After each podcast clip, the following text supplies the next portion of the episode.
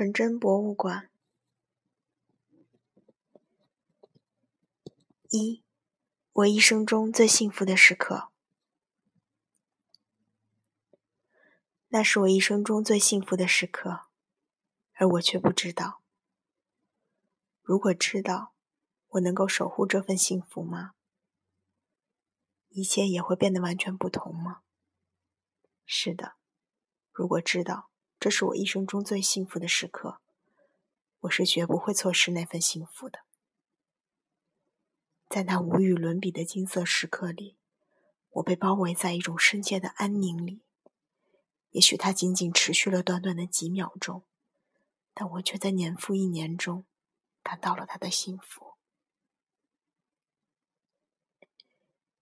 一九七五年五月二十六日。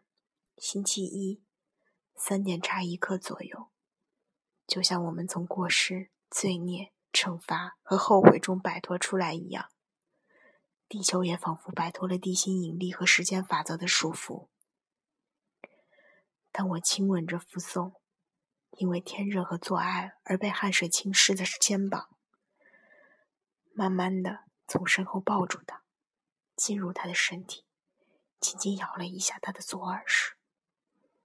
戴在他耳朵上的耳坠，在很长的一瞬间，仿佛停留在了空中，然后才慢慢坠落。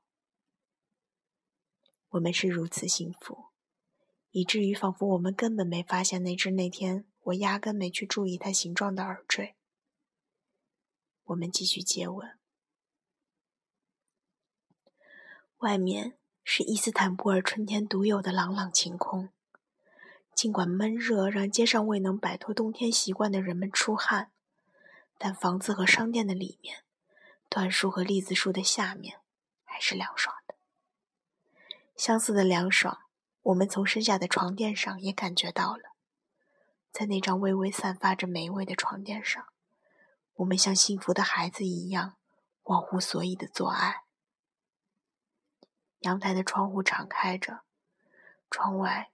吹进一阵带着海水味和椴树花香的暖风，风掀起了窗纱，随后又让窗纱慢慢飘落在我们的背上，让我们赤裸的身体为之一颤。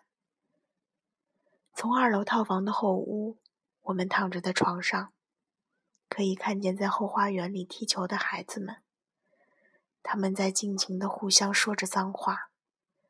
当发现我们正在逐字逐句的做着脏话里那些放肆的事情时，我们停顿了一下，相视一笑。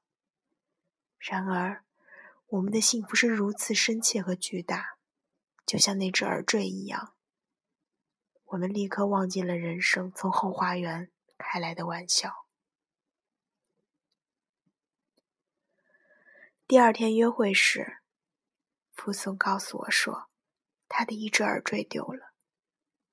其实，在他走后，我在蓝色的床单上看见了那只刻有他名字第一个字母的耳坠。